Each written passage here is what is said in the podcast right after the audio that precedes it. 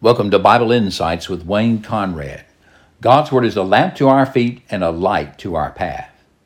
Today's topic Jesus, God's true tabernacle. The Word became flesh and tabernacled among us. John 1:14. Jesus is the true tabernacle of God. He is the perfect fulfillment of all that the tabernacle of Israel foreshadowed. Listen to these sections from God's Word which speak of the tabernacle and then of Christ Jesus.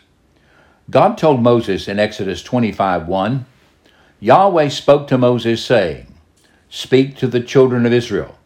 Let them make me a sanctuary that I may dwell among them, according to all that I show you, the pattern of the tabernacle and the pattern of all of its furniture, even so shall you make it.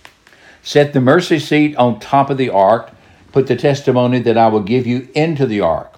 I will meet with you there above the mercy seat, between the two cherubim that are over the ark of the testimony. I will speak with you from there about all that I command you regarding the Israelites. The author of Hebrews writes in chapter 8 and verse 1 now, the main point of what is being said is this We have this kind of high priest who sat down at the right hand of the throne of the majesty in the heavens, a minister of the sanctuary and the true tabernacle that was set up by the Lord and not man. He further states that the earthly priest served as a copy and shadow of the heavenly things. Moses was cautioned by God as he was about to erect the tabernacle Exodus 25:40, see that you shall make everything according to the pattern that was shown to you on the mountain. John proclaims in his opening statements in his prologue, John 1:14, the word that is the logos, the word became flesh and took up residence among us. We observed his glory. The glory is of the one and only Son from the Father, full of grace and truth. The tabernacle was an object lesson to the children of Israel for nearly 500 years from Moses to David. It gave place to the temple during the reign of Solomon. Although the tabernacle itself has long since ceased to exist, the lessons of it remain to this day.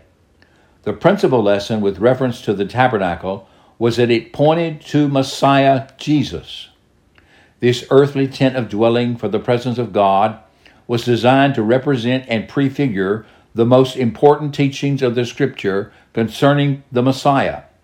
Jesus Christ, the eternal Word, dwelt, that is, tabernacled, or literally pitched his tent among us. Thus he came to reside with us as one of us. There are numerous and varied correspondences between Christ, the fulfiller, and the tabernacle, the type or the shadow. Let's consider some of the more important of these. First, the very location of the tabernacle is important. It was at the center of the camp, and all life in the camp of Israel revolved around it. This tent of meeting was the great gathering center. As such, it portrays our blessed Lord, who is our great gathering center. He promised to be with his people unto the end of the age, and with just two or three of his disciples when they gather in his name. Jacob prophesied in Genesis 49:10, "When Shiloh comes, unto him shall the gathering of the people be." Jesus is the center of the Christian encampment, and from him all life and authority radiates. Second, the tabernacle was the divine provision for a place of worship. For worship to occur, God must be present. The tabernacle was the earthly dwelling place of God. In a very special way, the presence of God dwelt in the most holy place in the cloud above the mercy seat between the cherubim. This was cut off from human view by some very large curtains. This special room was the place of God's manifestation of Himself to Israel. It speaks to us of Him who is the image of the invisible God, Emmanuel, God with us. The Word became flesh and tabernacled among us. Just as the tabernacle was the actual visible dwelling place of God in His Shekinah glory, even so in Christ, dwells all the fullness of the Godhead bodily. Colossians 2 9 reads, For in him the entire fullness of God's nature dwells bodily. God has been revealed in the flesh, and therefore John wrote, And we beheld his glory, the glory as of the only begotten of the Father, full of grace and truth. Moreover, the tabernacle was the place where God met with men. It was termed the tent of meeting. This is where I will meet with them between the cherubim, were his own words in Exodus 25 22. Because God spoke to his people at this location, it was the place of revelation. The second tabernacle, Jesus Christ, is the place where God meets with people today and speaks to them. The Bible reports that God told Moses, You cannot see my face and live. Yet God is revealed to us perfectly in Jesus, in whom we see the Father's face. He is the expressed image of God's invisible person. Hebrews 1 3. And Jesus told Philip in John 14 9, He who has seen me has seen the Father. Christ alone is the meeting place between God and humanity. No one comes to the Father but by him. There is but one mediator between God and humans, the man Christ Jesus. Jesus said to John and to Philip, I am the way and the truth and the life. No one comes to the Father except through me. And 1 Timothy 2 5 reads, For there is one God, and one mediator also between God and mankind, the man Christ Jesus. Messiah Jesus spans the gulf that exists between a holy God and sinful people. He can do this because he is himself both God and man in one person. Two natures, one person. Where revelation exists and where God is present, there is the true place of worship.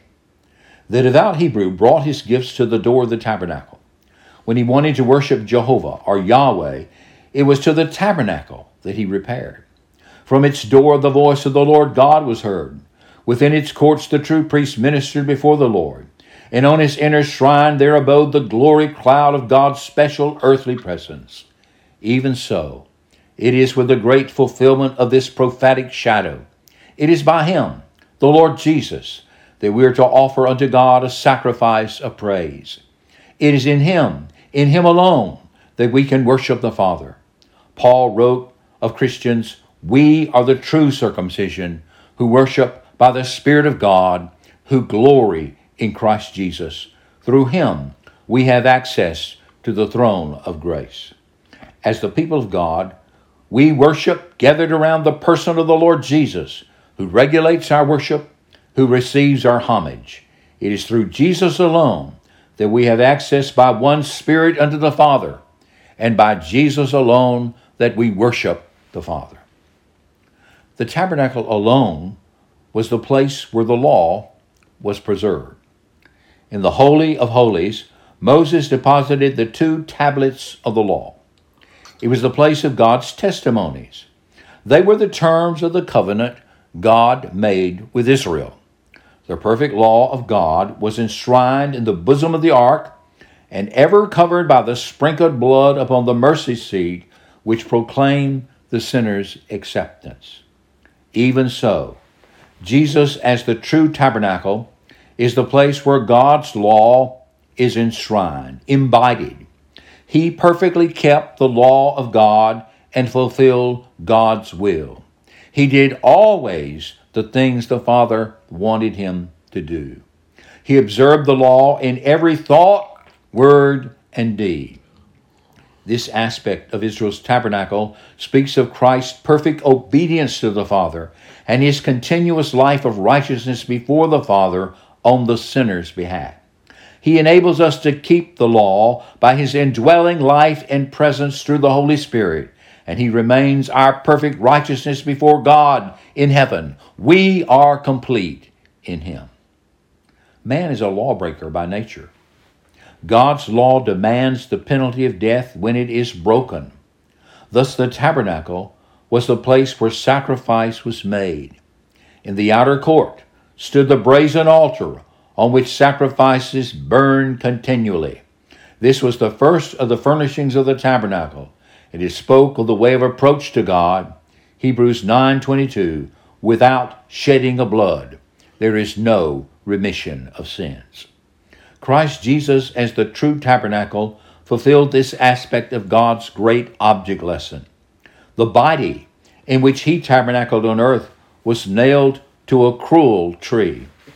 The cross was the altar on which God's Lamb was slain, and he made by that one act the perfect and final sacrifice for sin. Read Hebrews 10:5 and Hebrews 10:10. There's only one way of approach to God. That is through the shed blood of Jesus Christ. And we take to ourselves his holy provision by faith in him. He is both the sacrifice and the priest. On the basis of his sacrifice, we who were once the children of wrath have now become God's children. Because it was the place of sacrifice, the tabernacle was also the place of cleansing. The blood atoned, and the water washed away the stain of defilement. So Christ Jesus is the fountain for sin and uncleanness. He gave himself for the church that he might sanctify and cleanse her. Also, at the tabernacle, the priests of old did eat.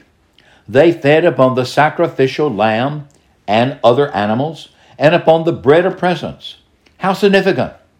Jesus is the true tabernacle, and he is the bread of heaven upon which all believers, the priestly family of God, does feed by faith. There are so many lessons that can be drawn from the tabernacle in the wilderness. The major point is that Jesus Christ is the fulfillment. God's true tabernacle, God's true temple.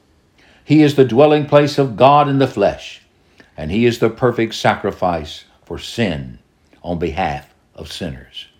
is God's great high priest, He ever lives to save all that come unto God by Him. In Him we behold the glory of God, and we become recipients of God's truth and of His abundant grace.